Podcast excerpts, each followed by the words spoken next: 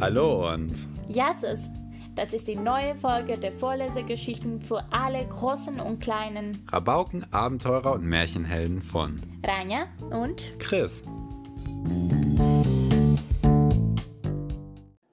Zali.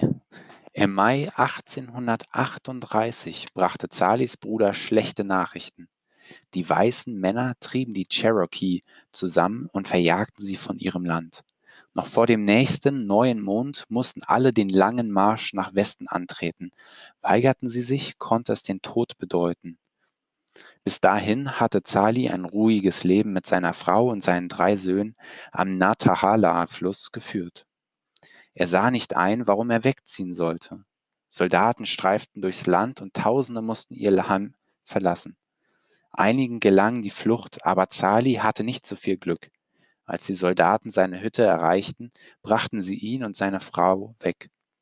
Unterwegs stolperte Zalis Frau und ein Soldat stieß sie mit seinem Bajonett vor sich her. Das machte Zali sehr wütend. Auf Cherokee sagte er zu seinen Leuten, wenn ich mich fallen lasse, stürzt euch auf die Soldaten und entwaffnet sie, dann fliehen wir in die Berge. Der Plan funktionierte, aber ein Soldat wurde bei dem Kampf getötet.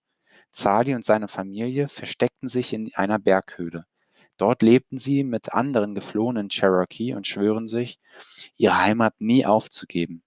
Die Armee war blamiert. Einer ihrer Männer war tot. Ein General bot einen Handel an. Wenn Zali sich stellte, würde er die 300 anderen Cherokee, die sich in den Smoky Mountains versteckten, nicht verfolgen. Im Austausch für die Freiheit seines Volkes stellte sich Zali. Es ist schön, in seinem eigenen Land zu sterben, sagte Zali, während er auf seine Hinrichtung wartete, und am Ufer seines eigenen Flusses begraben zu werden. Mehr als 100 Jahre später wurde das Land überschwemmt. Zalis Grab liegt jetzt unter dem Fontana Lake. Über 5000 Nachfahren der 300 geretteten Cherokee leben heute noch in dem Gebiet.